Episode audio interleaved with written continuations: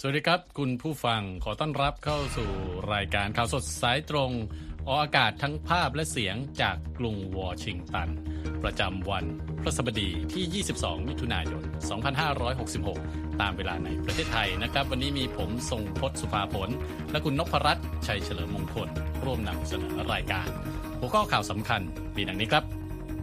พบเสียงใต้น้ำหวังช่วยค้นหาคณะชมซากไททานิก ที่สูญหายใต้สมุทรระเบิดกลางกรุงปารีสบาดเจ็บ 30 คน คาดอาจเกิดจากแก๊สระเบิด จีนซัดไบเดนเรียกสีจิ้นผิงเป็นผู้นำเผด็จการไม่นานหลังเจรจาสหรัฐกับจีน UN เรียกร้องหาวิธีใหม่ กู้วิกฤตเมียนมา ในส่วนเสริมข่าววันนี้นะครับทำเนียบขาวปูพรมแดงเตรียมต้อนรับ นายกรัฐมนตรีอินเดีย เรามีรายงานรายละเอียดเรื่องนี้มาเสนอและส่งท้ายวันนี้ PFAS สารเคมีตลอดการที่สหรัฐเร่งหาทางกำจัด ติดตามรายงานเหล่านี้ได้จาก VOA ภาคภาษาไทย กรุงวอชิงตันครับครับคุณนพรัตน์ครับข่าวแรกเราไปติดตามความคืบหน้านะครับของเรือ ดำน้ำที่สูญหายไปในขณะที่ครับจะไปชมซากเรือไททานิกมีความคืบหน้าอย่างไร ครับเอ่อในวันพุธนะครับ หน่วยดูแลความปลอดภัยตามชายฝั่งของสหรัฐหรือว่า U.S. Coast Guard เปิดเผยว่าเครื่องบินของแคนาดาตรวจพบเสียงใต้น้ำครับ ระหว่างภารกิจค้นหา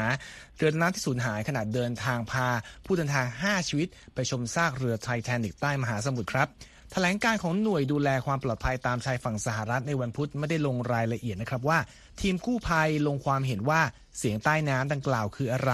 แต่ก็ได้จุดประกายความหวังในการค้นหาผู้สูญหายบนเรือดำน้ำไททัน ซึ่งคาดว่าจะมีปริมาณออกซิเจน เหลืออยู่ไม่ถึงหนึ่งวันที่ยังสามารถใช้การได้อยู่นะครับคุณทรงพจน์ครับ โดยหลังจากที่เครื่องบิน P3 ของแคนาดาพบเสียงใต้น้ำดังกล่าวทำให้ต้องมีการเคลื่อนย้ายพิกัดการค้นหาเรือดำน้ำลำนี้ แต่ยังไม่พบหลักฐาน หรือเบาะแสใดๆเพิ่มเติมนะครับ ภารกิจค้นหาเรือดำน้ำที่มีขาดการติดต่อขณะเดินทางไปชมซากเรือไททานิกเมื่อวันอาทิตย์ เป็นภารกิจระหว่างประเทศที่ระดมทั้งเรือ เครื่องบิน และหุ่นยนต์ใต้น้ำที่เดินหน้าค้นหาทุกระเบียดนิ้ว รอบๆซากเรือไททานิกและมีการผลักดันให้ใช้อุปกรณ์กู้ซากไปยังจุดเกิดเหตุ หากพบเรือดำน้ำที่สูญหายไปด้วยนะครับ เรือที่สูญหายนะครับมีชื่อว่าไททันอย่างที่เรียนไปก่อนหน้านี้ทำจากคาร์บอนขาดคาร์บอนไฟเบอร์นะครับขาดการติดต่อ ตั้งแต่คืนวันอาทิตย์และนานาชาติพยายามตามหาเรือลำนี้ที่น่านน้ำทางใต้ของเมืองเซนต์จอห์นมณฑลนิวฟันแลนด์ของแคนาดามาโดยตลอดนะครับ ภายในเรือมีกัปตัน และมหาเศรษฐี นักผจญภัยชาวอังกฤษ และสมาชิกครอบครัวบุคคลสำคัญ ในวงการธุรกิจของปากีสถาน2คน รวมทั้งผู้เชี่ยวชาญ เรื่องเรือไททานิกอีกหนึ่งคนด้วยนะครับครับเรือดำน้ำไททันมีออกซิเจนภายในลำเรือ 96 ชั่วโมงครับคุณทรงพจน์เอ่อเริ่มทางออกไปเมื่อ6โมงเช้าวันอาทิตย์ ตามข้อมูลของเดวิดแคนนอนนะครับ ซึ่งที่ปรึกษาบริษัทเป็นที่ปรึกษาบริษัท Ocean Gate รับผิดชอบการพาผู้โดยสารไปชมซากเรือดังกล่าว ก็นั่นหมายความว่าปริมาณออกซิเจนที่น่าจะพอมีเหลือก็จะหมดลงในเช้าวันพฤหัสบดีตามเวลาท้องถิ่นแล้วครับ ครับผมเราก็จะมีรายงานมาอย่างต่อเนื่องนะครับ ถึงสถานการณ์เกี่ยวกับการค้นหาเอ่อเรือดำน้ำที่หายไปนะครับ ไปกันที่กรุงปารีสบ้างนะครับ คุณนพรัตน์ครับเกิดเหตุระเบิดบนถนนที่พลุกพล่านนะครับ ใจกลางเมืองเลยในย่านลาตินควอเตอร์ ในวันพุธนะครับทำให้เกิดเพลิงไหม้มีผู้บาดเจ็บ 30 คน สร้างความเสียหายกับอาคารหลายหลังนะครับ รวมทั้งโรงเรียนออกแบบแห่งหนึ่ง ซึ่งเป็นที่นิยมของนักเรียนต่างชาติด้วยนะครับ ผู้เห็นเหตุการณ์เล่าว่าเกิดระเบิดเสียงดังสนั่น และก็มีลูกไฟลูกใหญ่นะครับ พุ่งขึ้นไปบนท้องฟ้าเหนือย่าน รูแซงต์ฌากส์นะครับเขตปกครองที่ 15 ไม่ไกลจากวิหารนอตเทอร์แดมที่เคยเกิดเพลิงไหม้เมื่อ 4 ปีที่แล้วนะครับ รายงานของรอยเตอร์สบอกว่าอาคารที่ตั้งของสถาบัน Paris American Academy ถล่มลงมาขณะเกิดเหตุนะครับครับเจ้าหน้าที่กู้ภัยพยายามค้นหาผู้ที่สูญหายในอาคารดังกล่าว โดยตำรวจเปิดเผยว่ามีผู้บาดเจ็บอย่างน้อย 29 คนและมี 4 คนที่มีอาการสาหัส สำนักงานอายการกรุงปารีสกล่าวว่ายังเร็วเกินไปนะครับที่จะระบุสาเหตุของการระเบิดครั้งนี้ แต่รองนายกเทศมนตรีเอ็ดวาร์ดซิเวลโพสต์ในทวิตเตอร์ว่าเกิดจากแก๊สระเบิด และพยานหลายคนก็กล่าวกับผู้สื่อข่าวของสถานีโทรทัศน์ BFM TV บอกว่าได้กลิ่นแก๊สตลบอบอวนก่อนเกิดการระเบิดไม่นานนะครับคุณนพรัตน์ เจ้าหน้าที่ดับเพลิงมากกว่า 200 คนเข้าร่วมในการกู้ภัยฉุกเฉินนะครับก่อนที่สาสามารถควบคุมเปลวเพลิงได้ในอีกประมาณ 2 ชั่วโมงต่อมานะครับเหตุระเบิดครั้งนี้เกิดขึ้นเมื่อเวลาประมาณ5โมงเย็นตามเวลาท้องถิ่นนะครับเป็นช่วงที่ผู้คนพลุกพล่านนะครับ แล้วก็เอ่อยังไม่มีรายงานชาวต่างชาติ ซึ่งก็ นักท่องเที่ยวส่วนใหญ่ก็จะครับไปเที่ยวกรุงปารีสในช่วงฤดูร้อนนี้ด้วยนะครับครับ จากที่เอ่อฝรั่งเศสนะครับไปดูสถานการณ์การรบระหว่างยูเครนกับรัสเซียกันต่อนะครับ ผู้นำยูเครนเผยว่าความคืบหน้าในปฏิบัติการโต้กลับนั้นช้ากว่าที่ตั้งใจไว้ครับ แต่รัฐบาลกรุงเคียฟจะไม่เร่งเร้าให้การรุกคืบเกิดขึ้นอย่างรวดเร็ว ขณะที่ผู้นำรัสเซียจี้ยูเครนว่ารู้ตัวดีว่าไม่มีโอกาสสำหรับชัยชนะตามรายงานของรอยเตอร์นะครับ สื่อ BBC รายงานบทสัมภาษณ์ของประธานาธิบดีวลาดิเมียร์เซเลนสกี้แห่งยูเครนที่ออกอากาศในวันพุธเกี่ยวกับสถานการณ์การรุกกลับของกองทัพยูเครน โดยกล่าวว่าบางคนเชื่อว่านี่คือหนังฮอลลีวูดเรื่องหนึ่ง และคาดหวังผลลัพธ์ในตอนนี้ แต่มันไม่ใช่อย่างนั้น และบอกด้วยว่าสิ่งที่เป็นเดิมพันคือชีวิตของผู้คนครับ ผู้นำยูเครนกล่าวด้วยว่าปัญหาหนึ่งคือระเบิดที่กองทัพรัสเซียได้ฝังไว้ในพื้นที่ที่ทำให้ยากต่อการรุกโต้กลับ ด้านประธานาธิบดีวลาดิมีร์ปูตินแห่งรัสเซียกล่าวแถลงการณ์ผ่านสถานีโทรทัศน์ท้องถิ่นว่ารัฐบาลมอสโกได้สังเกตการโต้กลับของยูเครนบอกว่าอย่างอันนิ่งสงบนะฮะซึ่งเริ่มต้นตั้งแต่ต้นเดือนนี้แม้ว่ายูเครนจะยังมีศักยภาพอยู่บ้าง แต่รัฐบาลกรุงเคียฟก็เข้าใจดีว่ายูเครนไม่มีโอกาสเลยนะครับ ทั้งนี้ยูเครนระบุว่าได้ยึดพื้นที่ 8 หมู่บ้านคืนในการรุกโต้กลับนี้ ซึ่งเป็นการยึดคืนพื้นที่จำนวนมาก ครั้งแรกในรอบ7เดือนของยูเครนครับ ซึ่งรอยเตอร์ได้ลงพื้นที่บางหมู่บ้านที่ยูเครนยืนยึดคืนกลับมาได้ และยืนยันเรื่องการรุกโต้กลับของยูเครนที่มีความคืบหน้าไปบ้างนะครับ อีกทั้งรัฐบาลมอสโกได้ยืนยันว่าได้ต่อต้านการรุกกลับของยูเครนในช่วงต้นเดือนมิถุนายน แต่กองทัพยูเครนยังไม่สามารถรุกคืบไปยังแนวป้องกันสำคัญที่รัสเซียเตรียมการไว้ในช่วงหลายเดือนมานี้ได้นะครับ ทั้งรัสเซียและยูเครนต่างยกระดับการโจมตีในระยะไกลด้วยขีปนาวุธและโดรน ในการเตรียมการสำหรับการรบในแนวหน้ารัสเซียระบุในวันพุธด้วยครับว่าได้ยิงโดรนตกไปหลายลำที่บินเข้ามารอบๆพื้นที่ใกล้กับกรุงมอสโก แต่ทางยูเครนก็ไม่ได้ออกมาให้ความเห็นเกี่ยวกับรายงานการโจมตีในรัสเซียแต่อย่างใดนะครับคุณทรงพจน์ครับผมจากเรื่องในยูเครนนะครับข้ามไปที่ช่องแคบไต้หวันบ้างคุณนครัพบรัตน์กองเรือบรรทุกเครื่องบินชานตงของจีนนะครับ ก็เคลื่อนที่ผ่านพื้นที่อ่อนไหวในบริเวณช่องแคบไต้หวันเมื่อวันพุธนะครับ ตามการเปิดเผยของกระทรวงกลาโหมไต้หวันท่ามกลางความตึงเครียดด้านการทหารในพื้นที่นี้นะครับกระทรวงกลาโหมไต้หวันบอกว่าเรือบรรทุกเครื่องบินซานตงที่เริ่มประจำการเมื่อปี 2019 ได้มุ่งหน้าไปทางทิศใต้ ผ่านฝั่งตะวันตกของช่องแคบไต้หวัน และทางไต้หวันก็ได้ส่งกองกำลังเพื่อติดตามกิจกรรมของกองทัพจีนนี้นะครับ เรือบรรทุกเครื่องบินได้เป็นส่วนหนึ่งของการซ้อมรบของกองทัพจีนรอบไต้หวันเมื่อเดือนเมษายนที่ผ่านมานะครับแล้วปฏิบัติการอยู่บริเวณฝั่งตะวันตกของมหาสมุทรแปซิฟิกอยู่แล้วนะครับ และเมื่อเดือนมีนาคมปีที่แล้ว เรือบรรทุกเครื่องบินลำนี้ก็ได้แล่นผ่านช่องแคบไต้หวัน ไม่กี่ชั่วโมงก่อนที่ผู้นำจีนและสหรัฐมีกำหนดการหารือร่วมกันในเวลานั้นด้วยนะครับครับที่ผ่านมาจีนก็ไม่เคยละทิ้งแผนการที่จะใช้กำลังนำไต้หวันกลับมาอยู่ในการควบคุมของจีนนะครับ โดยยกระดับกิจกรรมการทหารรอบๆไต้หวัน เพื่อกดดันให้ไต้หวันนั้นยอมรับอำนาจอำนาจอธิปไตยของจีนนั่นเองครับคุณนพรัตน์ครับยังอยู่ในบริเวณเอ่อภูมิภาคที่ใกล้เคียงกันนะครับ เป็นเรื่องของจีนกับสหรัฐอีกครั้งนะครับ โดยที่ในวันพุธนะครับ จีนซัดกลับสหรัฐครับอือฮึครับหลังจากที่ประธานาธิบดีโจไบเดน ออกมาเรียกประธานาธิบดีสีจิ้นผิงว่าเป็นผู้นำเผด็จการโดยทางจีนระบุว่าเป็นเรื่องเหลวไหล และถือเป็นการยั่วยุ ซึ่งนับเป็นชนวนความขัดแย้งที่เกิดขึ้นใหม่ ไม่นานหลังจากทั้งสองประเทศ เพิ่งจะพยายามประสานความบาดหมางไปได้ไม่กี่วันนะครับครับตามรายงานของรอยเตอร์ครับครับผู้นำสหรัฐกล่าวระหว่างงานเลี้ยงระดมทุนของเขาในรัฐแคลิฟอร์เนียเมื่อค่ำวันอังคาร ว่าประธานาธิบดีสีจิ้นผิงรู้สึกอับอายเมื่อบอลลูนสอดแนมจีน ถูกยิงตกระหว่างลอยเหนือน่านน้ำน่านฟ้าสหรัฐ เมื่อช่วงต้นปีนี้นะครับ ขณะที่รัฐมนตรีบลิงเคนกล่าวเมื่อวันจันทร์ว่าเรื่องดังกล่าวควรจะจบไปได้แล้ว ประธานาธิบดีไบเดนกล่าวด้วยครับว่าเหตุผลที่ประธานาธิบดีสีจิ้นผิงรู้สึกไม่พอใจเมื่อผมสั่งยิงบอลลูน พร้อมด้วยกล่องที่เต็มไปด้วยอุปกรณ์สอดแนมก็คือ เขาไม่รู้เลยว่ามันอยู่ที่นั่น และบอกด้วยว่านั่นคือความอับอายครั้งใหญ่สำหรับผู้นำเผด็จการ นอกจากนี้บอกด้วยว่าจีนกำลังเผชิญกับปัญหาทางเศรษฐกิจอย่างแท้จริง ประธานาธิบดีไบเดนได้กล่าวถึงผู้นำสีของจีนลักษณะดังกล่าวเพียงหนึ่งวันเท่านั้นนะครับ หลังรัฐมนตรีต่างประเทศ สหรัฐแอนโทนีบลิงเคนเดินทางเยือนกรุงปักกิ่ง เพื่อรักษาความสัมพันธ์กับจีน ที่อยู่ในระดับตกต่ำที่สุดนับแต่สองชาติได้ก่อร่างสร้างสัมพันธ์กันมาอย่างเป็นทางการครับแน่นอนนะครับทางจีนก็อยู่นิ่งเฉยไม่ได้นะครัรับบหลังจากที่ประธานาธิบดีไบเดนออกมาพูด โดยในวันพุธ โฆษกกระทรวงการต่างประเทศจีนเหมาหนิง ระบุว่าคำกล่าวของประธานาธิบดีไบเดนนั้นเป็นเรื่องไร้สาระ และไร้ความรับผิดชอบอย่างยิ่งนะครับ แล้วก็ไม่สอดคล้องกับความเป็นจริง ขัดต่อพิธีทางการทูตและศักดิ์ศรีทางการเมืองของจีนด้วยนะครับ แล้วก็บอกด้วยว่าสหรัฐเปิดหน้า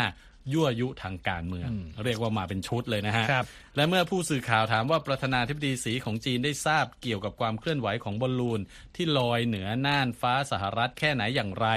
โฆษกกระทรวงการต่างประเทศจีนผู้นี้ก็ยืนยันคำอธิบายเดิมของจีนนะครับว่าบอลลูนลอยเหนือน่านฟ้าอเมริกาโดยไม่ตั้งใจและเกิดขึ้นโดยเหนือการควบคุมของจีนนะครับครับทางรัฐบาลรัสเซียนะครับโฆษกรัฐบาลเครมลินดิมิทรีเพสคอฟ ก็กล่าวกับผู้สื่อข่าวเช่นกันนะครับบอกว่าความเห็นของประธานาธิบดีไบเดนนั้น ขัดแย้งกับความพยายามของรัฐมนตรีบลิงเคนในการลดความตึงเครียดกับรัฐบาลกรุงปักกิ่ง และว่านั่นเป็นเรื่องของทั้งสองประเทศนะครับ จะบอกว่าเอ่อไม่อยากจะมายุ่งเรื่องนี้อะไรก็แล้วแต่นะฮะครับทางด้านนักวิเคราะห์นะครับบูซินโป ผู้อำนวยการ Center for American Studies แห่งฟูดาน University ในนครเซี่ยงไฮ้นะครับให้ทัศนะว่า ความไว้เนื้อเชื่อใจที่มีร่วมกัน คือสิ่งที่จีนให้ความสำคัญ ดังนั้นความเห็นของไบเดนนั้นเป็นสิ่งที่ทำลาย และสร้างความเสียหายต่อความเชื่อมั่นของจีนอย่างมากเลยนะครับครับจากความสัมพันธ์สหรัฐจีนนะครับมาที่ความสัมพันธ์สหรัฐกับอินเดียบ้างนะครับคุณนพรัตน์ครับวันนี้ทำเนียบขาวก็ได้เตรียมการต้อนรับ นายกรัฐมนตรีนเรนทราโมดี แห่งอินเดียนะครับเดินทางเยือนสหรัฐในฐานะประมุขแห่งรัฐอย่างเป็นทางการในสัปดาห์นี้นะครับครับท่ามกลางการจับตาของหลายฝ่ายว่าการหารือระหว่างสองผู้นำที่มีขนาดเอ่อประเทศที่มีขนาดเอ่อประชาธิปไตยขนาดใหญ่ที่สุดในโลกนั้น จะมีประเด็นเรื่องไหนที่น่าติดตามบ้าง และก็จะมีผลลัพธ์ออกมาอย่างไรครับณนพรัตน์แน่นอนก็มีเรื่องนี้มาเสนอเราให้ฟัใช่งคครัรับบ คือประธานาธิบดีโจไบเดนและนายกโมดีนะครับมีเรื่องที่ต้องพูดคุยกันมากมายหลายครับเรื่องนะครับ คุณเอ่อสมพศตั้งแต่กรณีความสัมพันธ์จีน ไปจนถึงสงครามในยูเครน รวมทั้งประเด็นต่างๆ ในระดับทวิภาคีนะครับท่ามกลางความหวังที่บอกไปฮะว่าทั้งสองจะสามารถบรรลุข้อตกลงร่วมการเดินหน้าผลักดันวาระสำคัญต่างๆ ได้อย่างเป็นรูปธรรมหรือเปล่า สิ่งที่น่าสนใจนะครับคือในช่วงกว่า 2 ทศวรรษที่ผ่านมา รัฐบาลสหรัฐ ปฏิบัติต่ออินเดียเหมือนหุ้นส่วนหลักของตนมาโดยตลอดนะครับนายกโมดีเองก็เดินทางมาเยือนสหรัฐ 3 รอบแล้ว ในปี 2014 2016 และ 2017 ในเอ่อเงื่อนไขการเยือนต่างกันครับ ครั้งแรกเป็นการเดินทางเยือนในฐานะแขกรัฐบาลหรือ working visit ต่อมาเป็นการร่วมงานเลี้ยงอาหารกลางวันพร้อมเจรจาหารือหรือ working lunch และการเดินทางเยือนในฐานะแขกรัฐบาลอย่างเป็นทางการ official working visit คราวนี้ที่มาเนี่ยเป็น official state visit คือการเยือนในฐานะประมุขแห่งรัฐอย่างเป็นทางการอืมคือเป็นระดับสูงสุดที่แกครับเคยได้มาเลยนะครับ ก็อีกอย่างหนึงที่น่าสนใจคือบอกว่าไม่เคยมีประธานอดีตประธานาธิบดีสหรัฐคนไหน เคยทำเหมือนกับที่ประธานาธิบดีไบเดนยื่นบัตรเชิญให้กับนายกโมดีครั้งนี้ คือเปิดทำเนียบขาวต้อนรับอย่างเต็มที่ จัดกองทหารเกียรติยศเต็มรูปแบบเพื่อต้อนรับและเตรียมส่งครับเอ่อกลับด้วยล่ำลานะครับ มีงานเลี้ยงอาหารเย็นหรูหรา มีการจัดที่พักรับรองอย่างเป็นทางการที่ Blair House ซึ่งเป็นเรือนรับรองแขกอย่างเป็นทางการตรงอยู่ครับซึ่งอยู่ตรงข้ามกับทำเนียบขาวนี่เองนะครับแอนโทนีบลิงเคนรัฐมนตรีว่าการกระทรวงการต่างประเทศสหรัฐให้ความเห็นครับว่าสหรัฐและอินเดียนั้นมีสายสัมพันธ์พิเศษต่อกัน และต่างก็มีความกังวลเกี่ยวกับการยกระดับสรรพกำลังทางทหารของจีนพอสมควร ขณะที่อินเดียเองก็เคยมีเหตุปะทะ กับจีนตามแนวชายแดนเป็นระยะระยะลองไปฟังเสียงของบลิงเคนกันครับ We see this defining relationship um, as a unique connection between the world's oldest and largest democracies, with a special obligation now ครับรัฐมนตรีบลิงเคนกล่าวครับว่าเรามองความสัมพันธ์ที่ก่อตัวขึ้นอย่างชัดเจนนี้เป็นการเชื่อมต่ออันมีเอกลักษณ์ระหว่างประเทศที่ปกครองด้วยระบอบประชาธิปไตยที่ใหญ่ที่สุด และเก่าแก่ที่สุดของโลก โดยในเวลานี้ต่างมีภาระผูกพันที่ช่องแสดงให้เห็นว่ารัฐบาลทั้งสอง สามารถทำตามสัญญากับประชาชนพร้อมกับช่วยเหลือให้กำลังพวกเขาได้จริงครับ ผู้เชี่ยวชาญเห็นครับว่าสหรัฐเองยังคงมีมองที่เห็นต่างกันบางเรื่องอยู่คุณทรงพจน์ครับโดยเฉพาะเมื่อนายกโมดียังไม่อยากออกมาประนามมอสโกเกี่ยวกับการรุกรานยูเครน เพราะว่ารัสเซียเนี่ยเป็นที่พึ่งพิงสำคัญของอินเดียในด้านน้ำมันและอาวุธลองไปฟังเสียงของนักวิเคราะห์ท่านหนึ่งนะครับ But the Biden administration has been willing to ignore that or overlook that. Um, there are many who say that India should sort of support. นั่นเป็นเสียงของ US, อภนาพานเดนะครับ ผู้อำนวยการโครงการ Initiative on the Future of India and South Asia จาก Hudson Institute ที่กล่าวว่า รัฐบาลประธานาธิบดีไบเดนยินดีที่จะไม่สนใจหรือมองข้าม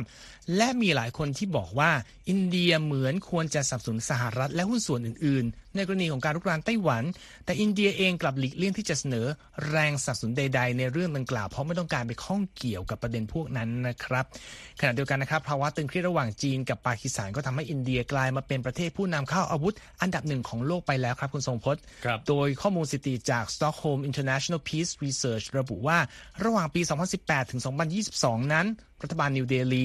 สั่งซื้ออาวุธสัดส่วน 11%จากทั้งหมดที่มีการซื้อขายทั่วโลก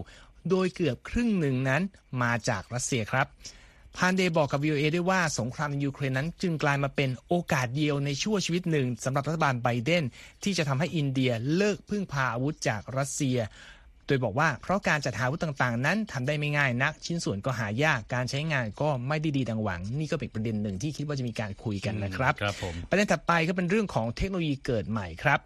โรคานาสมาชิกสภาผู้แทนราษฎรสหรัฐสังกัดพรรคเดโมแครตบอกกับ VOA ครับว่าอินเดียอยู่ในจุดที่น่าสนใจพอที่จะดึงดูดเงินลงทุนด้านเทคโนโลยีเข้าประเทศ ภายใต้เงื่อนไขทางภูมิรัฐศาสตร์โลกในปัจจุบันครับ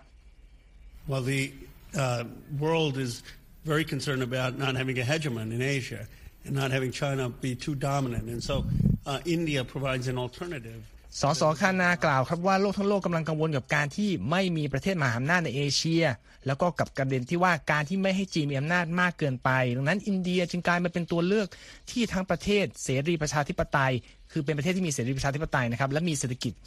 ตราเสรี แล้วก็ต่างก็เห็นว่าเป็นบริษัทที่น่าจะเดินหน้าทำทุกอย่างต่อไปได้นะครับ ส่วนริกรอสโซนนักวิเคราะห์ผู้เชี่ยวชาญด้านกิจการอินเดียจาก Center for Strategic International Study บอกกับ VOA เหมือนกันว่าเจ้าที่ทำข่าวนั้นตั้งความหวังไว้ค่อนข้างสูง ในหลาย ๆ เรื่องสำหรับการเยือนสหรัฐของนายกโมดีครับ They think they've got a lot of serious concrete deliverables that'll move the relationship to a new level. And a lot of those are really kind of focused on defense as well as critical and emerging technology. So I think รอสโซกล่าวว่าสหรัฐเชื่อว่ามีประเด็นที่เป็นรูปธรรมและน่าจะทำได้สำเร็จอยู่หลายอย่าง ซึ่งจะส่งผลกับความสำเร็จระหว่างสองประเทศ ให้มีการยกระดับไปจากที่เป็นอยู่นะครับ โดยประเด็นส่วนมากจะเป็นเรื่องของกิจการด้านกลาโหม และประเด็นเรื่องเทคโนโลยีเกิดใหม่ที่มีความสำคัญทั้งหลาย ซึ่งเขาเชื่อว่าหลังการประชุมก็จะมีการประกาศอย่างเป็นทางการในเรื่องความก้าวหน้าหลาย ๆ ประเด็นออกมานะครับส่วนประเด็นอื่น ๆ ที่คาดว่าจะมีการพูดคุยกันระหว่างสองผู้นำก็เป็นเรื่องของภูมิภาค global south ซึ่งเป็นภูมิภาคที่รวมเอาลาตินอเมริกา แอฟริกา เอเชีย และโอเชียเนียเข้าด้วยกัน เพราะเป็นพื้นที่ที่จีนขยายทธิพลเข้าไปอย่างมากจนมีผู้บอกว่าทำให้เกิดระดับหนี้ที่เกี่ยวข้องกับโครงสร้างพื้นฐานที่มีความไม่ยั่งยืนในบางประเทศไปแล้ว อีกประเด็นหนึ่งก็เป็นเรื่องของสิทธิมนุษยชน ซึ่งเขาบอกเป็นเรื่องละเอียดอ่อนของอินเดียนะครับ โดยองค์กร Human Rights Watch บอกว่าประวัติด้านเคารพสิทธิพลเรือนและสิทธิทางการเมืองของนายกโมดีนั้น ใช้คำพูดว่าเสื่อมถอยลงอย่างชัดเจนในช่วงไม่กี่ปีที่ผ่านมา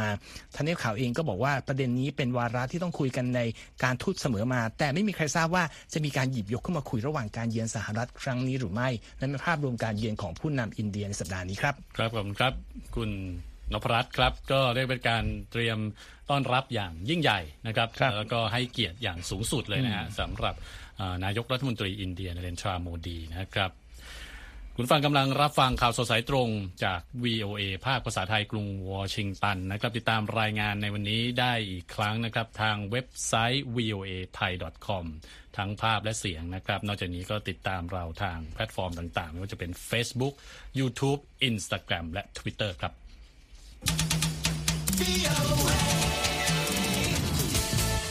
ครับยังมีข่าวนะฮะ อีครักบสองสามข่าวที่จะมาคุยให้ฟังกันก่อนครับที่ฟังรายงานส่งท้ายนะครับ ผู้แทนพิเศษองค์การสหประชาชาติประจำเมียนมานะครับเรียกร้องให้นานาประเทศหาวิธีที่แตกต่าง จากที่เป็นอยู่ในการแก้ไขวิกฤตเมียนมานะครับทอมแอนดรูสผู้เสนอรายการพิเศษ ด้านสิทธิมนุษยชน ในเมียนมาของ UN กล่าวกับผู้สื่อข่าวที่อินโดนีเซียในวันพุธบอกว่าวิกฤตการณ์อันร้าวลึกรุนแรงในเมียนมากำลังกลายเป็นสิ่งที่ทั่วโลกมองไม่เห็น และรัฐบาลบางประเทศเริ่มมองว่าการปกครองแบบเผด็จการของรัฐบาลทหารนั้น เป็นสิ่งที่ไม่อาจหลีกเลี่ยงได้ และว่านี่คือสิ่งที่รัฐบาลทหารอยากให้เป็น และต้องการสิ่งนี้เพื่อให้ได้รับชัยชนะนะครับแอนดรูสกล่าวด้วยว่าประเทศสมาชิกอาเซียนไม่ควรที่จะมีส่วนร่วมกับผู้นำรัฐบาลทหารเมียนมาเพียงเพราะไม่มีความก้าวหน้าในการปฏิบัติตามฉันทามติ 5 ข้อที่ได้ตกลงกันไปเมื่อ 2 ปีที่แล้วนะครับ ครับ ไปฟังดัชนีหุ้นในสหรัฐบ้างนะครับ ดาวโจนส์ลดลง 102 จุด ปิดที่ 33,952 จุด Standard Poor's ลดลง 23 จุดนะครับ ปิดที่ 4,366 จุด และ NASDAQ ลดลง 165 จุด ปิดที่ 13,502 จุดนะครับ ค่าเงินดอลลาร์สหรัฐวันนี้ 1 ดอลลาร์แลกได้ 34 บาท 77 สตางค์ครับ ครับ ไปฟังเรื่องราวนะฮะเกี่ยวกับอ่าธุรกิจแต่ว่าอ่า มีส่วนของวิทยาศาสตร์มาเกี่ยวข้องนะครับครับคุณนพรัตน์วันนี้สหรัฐนะฮะอนุมัติให้ขายเนื้อไก่สังเคราะห์จากห้องทดลองได้แล้วเป็นครั้งแรกนะครับครับหรือที่เรียกว่าเอ่อเนื้อเนื้อสัตว์เนื้อไก่ที่สร้างจากเซลล์สัตว์นั่นเองนะครับครับถือเป็นการเปิดตลาดใหม่ให้แก่บริษัท ผู้ผลิตเนื้อไก่สังเคราะห์ในอเมริกานะครับโดยกระทรวงการเกษตรสหรัฐไฟเขียวให้บริษัท Upside Foods และบริษัท Good Meat จากรัฐแคลิฟอร์เนีย สามารถขายเนื้อไก่ที่ผลิตจากเซลล์ของสัตว์ให้แก่ร้านอาหารได้แล้ว โดยการอนุมัติล่าสุดนี้ถือเป็นการเปิดสกราชใหม่นะครับให้กับการผลิตเนื้อสัตว์สังเคราะห์ซึ่งมีเป้าหมาย ลดการฆ่าสัตว์ และลดผลกระทบต่อสิ่งแวดล้อมที่เกิดจากการเลี้ยงสัตว์นะครับจอห์นเททริกผู้ก่อตั้งบริษัท East Just บริษัทแม่ของ Good Meat กล่าวนะครับว่าเราสามารถใช้วิธีที่แตกต่าง แทนการใช้ที่ดินและน้ำในการเลี้ยงปศุสัตว์ก่อนที่จะนำไปฆ่า เป็นอาหารได้นะครับ อย่างไรก็ตามริคาโดซานมาติน ผู้อำนวยการห้องทดลองที่มหาวิทยาลัยแห่งแคลิฟอร์เนีย วิทวิทยาเขตเบิร์กลีย์นะครับ กล่าวว่าปัจจุบันเนื้อสัตว์สังเคราะห์ยังมีราคาแพงครับคุณนพรัตน์ครับต้นทุนการผลิตสูง นั่นหมายความว่าอาจต้องใช้เวลาอีกหลายปีกว่าที่เนื้อสัตว์จากห้องแล็บจะสามารถวางขายได้ตามซูเปอร์มาร์เก็ตทั่วไปนะครับครับหลายคนสงสัยว่าเนื้อสัตว์แบบนี้ที่เรียกที่เอ่อผลิตจากเซลล์สัตว์เนี่ยต่างจากเอ่อการ เนื้อสัตว์เทียมที่ผลิตจากโปรตีนพืชอย่างไรครับทางบริษัทนะฮะเขาบอกว่าเนื้อสัตว์ที่ผลิตในห้องแล็บของเขาเนี่ยเป็นเสมือนเนื้อสัตว์จริงครับไม่ได้ใช้โปรตีนเทียมโปรตีนพืชมาใช้ดังนั้นเนี่ยจะได้อารมณ์เหมือนทานเนื้อสัตว์จริงครับๆอาอันนี้เป็นคำโฆษณาของเขาเองนะครับครับไปส่งท้ายกันวันนี้นะครับ เป็นเรื่องของสารเคมีนะฮะภาคเอกชนและภาครัฐในอเมริกาตอนนี้ต้อง บอกว่ากำลังพยายามหาทางแก้ไขปัญหาจากการใช้สารเคมีที่เป็นส่วนประกอบของผลิตภัณฑ์ เกือบทุกอย่างในชีวิตของเรานะครับ เนื่องจากความเสี่ยงที่จะก่อให้เกิดโรคภัยไข้เจ็บต่างๆ ครับ คุณคมสันศรีธนวิบุญชัยมีรายละเอียดเรื่องของเออเรียกว่าอะไร สารเคมีสารเคมีตลอดกาลโอเค น่าสนใจมาก ติดตามจากคุณคมสันครับ ครับ รัฐบาลสหรัฐและสมาชิกสภานิติบัญญัติของรัฐต่างๆ กำลังเร่งยกระดับความพยายาม ในการจำกัดการใช้สารเคมี PFAS ซึ่งมีอยู่ในผลิตภัณฑ์ที่ใช้ในชีวิตประจำวัน รวมถึงควบคุมระดับของสารดังกล่าวในน้ำดื่ม ในขณะที่นักวิทยาศาสตร์ก้าวไปอีกขั้น ด้วยการค้นหาวิธีกำจัดสารที่ถูกขนานนามว่าสารเคมีตลอดกาลให้สิ้นซาก PFAS คือสารเคมีสังเคราะห์ที่มองด้วยตาเปล่าไม่เห็น และมีคุณลักษณะสามารถต้านความร้อน น้ำมันและน้ำ จึงมีผู้นำสารเคมีนี้มาเป็นส่วนประกอบของผลิตภัณฑ์ที่พบได้ในชีวิตประจำวัน อย่างเช่นเสื้อผ้ากันน้ำและกระทะเคลือบสารกันติด there is regulatory action being considered by several state houses, and the industry is responding. It does cost money to switch. แกรมพิสลีย์อาจารย์ด้านฟิสิกส์ จากมหาวิทยาลัยแห่งนอตรดมอธิบายว่าสภาผู้แทนล่างในระดับรัฐหลายแห่ง ได้เริ่มพิจารณาการดำเนินการด้านกำกับดูแล ขณะที่ภาคอุตสาหกรรมเองก็ตอบรับในเรื่องนี้ เพราะถึงการเปลี่ยนแปลงนั้นจะมาพร้อมต้นทุนค่าใช้จ่าย แต่คงไม่แพงเท่ากับการถูกฟ้องร้องที่อาจตามมา หากไม่มีการยกเลิกสารเคมีนี้และเนื่องจากสารเคมีดังกล่าวถูกพัดพาไปกับน้ำได้ง่าย ในเดือนมีนาคมที่ผ่านมา หน่วยงานคุ้มครองด้านสิ่งแวดล้อมหรือว่า EPA ได้เสนอมาตรฐานการป้องกันสุขภาพระดับชาติสำหรับสารเคมี PFAS จำนวน 6 ชนิดที่พบได้ในน้ำดื่ม ซึ่งคาดว่าน่าจะได้ข้อสรุปเรื่องกฎระเบียบภายในสิ้นปี 2023 บรูซ ลิตแมน อาจารย์ด้านวิศวกรรมสิ่งแวดล้อมจาก Arizona State University กำลังทำการศึกษาเกี่ยวกับการปรับใช้เทคโนโลยีที่มีอยู่ในท้องตลาด มาทำลายแรงยึดเหนี่ยว ที่เกิดขึ้นระหว่างสารคาร์บอนกับฟลูออรีน ที่ป้องกันไม่ให้ PFAS ถูกย่อยสลายได้ง่ายในธรรมชาติ จนเป็นสาเหตุที่ถูกเรียกว่าสารเคมีตลอดกาล We uh, use uh, hydrogen gas as the source of electrons. We use a catalyst. สำหรับกระบวนการนี้ริกแมนอธิบายว่าเป็นการที่อิเล็กตรอนจากก๊าซไฮโดรเจน มาเป็นตัวเร่งปฏิกิริยา จัดการกับอะตอมของฟลูออรีน เพื่อทำให้โมเลกุลเหล่านั้นกลายสภาพ มาอยู่ในสถานะที่สามารถย่อยสลายทางชีวภาพได้ ก่อนที่จะส่งต่อให้จุลินทรีย์แบคทีเรียทำหน้าที่ย่อยสลายต่อไปส่วนมาจิตโมเสนี อาจารย์จากมหาวิทยาลัยแห่งบริติชโคลัมเบียในประเทศแคนาดา ได้พัฒนาวิธีใหม่สำหรับการกรองสาร PFAS ออกจากน้ำที่เขาหวังว่าจะนำมาใช้ในสหรัฐเร็วๆนี้ that not only can capture all types of PFAS but also these materials can be regenerated and recycled โมเสนีเล่าว่าวิธีการที่ตนพัฒนาขึ้นมา ไม่เพียงแต่จะสามารถจับสาร PFAS ได้ทุกประเภท แต่ยังช่วยชุบชีวิตวัสดุที่มีส่วนผสมของสารเหล่านี้ขึ้นมาใหม่ และเราก็จะสามารถนำวัสดุที่ว่านี้กลับมาใช้ซ้ำได้ อย่างไรก็ดีหลายคนยังคงมีความกังวลว่าความพยายามที่จะแก้ปัญหาการปนเปื้อนของ PFAS ในน้ำและผลิตภัณฑ์ในชีวิตประจำวันอย่างรุดหน้าไม่เร็วมากพอ ท้ายสุดสมาคมเครื่องแต่งกายและรองเท้าสหรัฐหรือว่า AAFA และสภาผลิตภัณฑ์ดูแลสุขภาพและความงามหรือว่า PCPC ซึ่งมีสมาชิกเป็นบริษัทที่ผลิตสินค้า ซึ่งมีสาร PFAS เป็นส่วนประกอบ บอกกับ VOA ว่า สมาชิกทุกรายมีความมุ่งมั่นและตั้งใจที่จะยุติการใช้สารดังกล่าว รวมถึงก้าวไปสู่การใช้เทคโนโลยีด้านการผลิตสินค้าที่มีความทันสมัยและปลอดภัย ผมคมสารสีธนะวิบุญชัย VOA รายงาน ขอบคุณครับ และที่จบไปคือรายงานข่าวสดสายตรงจาก VOA ภาคภาษาไทยกรุงวอชิงตันวันนี้นะครับ ผมทรงพศสุภาผล ผมนพรัชเฉลิมมงคล ต้องลาไปก่อน สวัสดีครับ สวัสดีครับ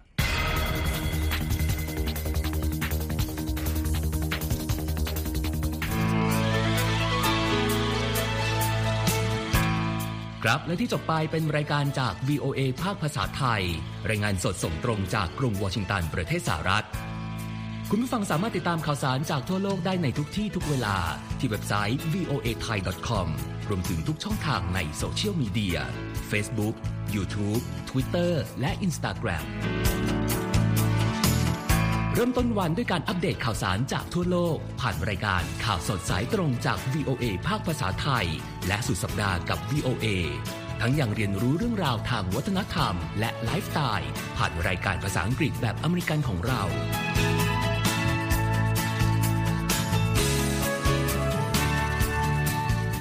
ติดตามความเคลื่อนไหวในประเทศสหรัฐ การเมืองอเมริกัน พร้อมเข้าใจที่มาที่ไปของเหตุการณ์สำคัญ รวมถึงข่าวต่างประเทศ จากแหล่งข่าวที่เชื่อถือได้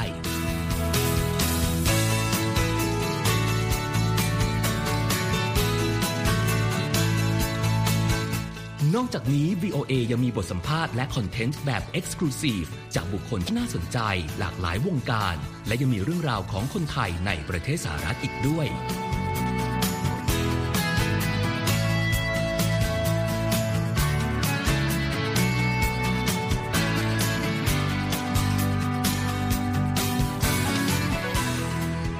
คุณนะครับที่ให้ VOA ไทยเป็นส่วนหนึ่งในการติดตามข่าวสารสาระและเกร็ดความรู้ของคุณ จากรายการต่างๆ ที่เรามุ่งมั่นนำเสนอ เพื่อความเที่ยงตรง ทันเหตุการณ์ และมีประโยชน์ในทุกๆวัน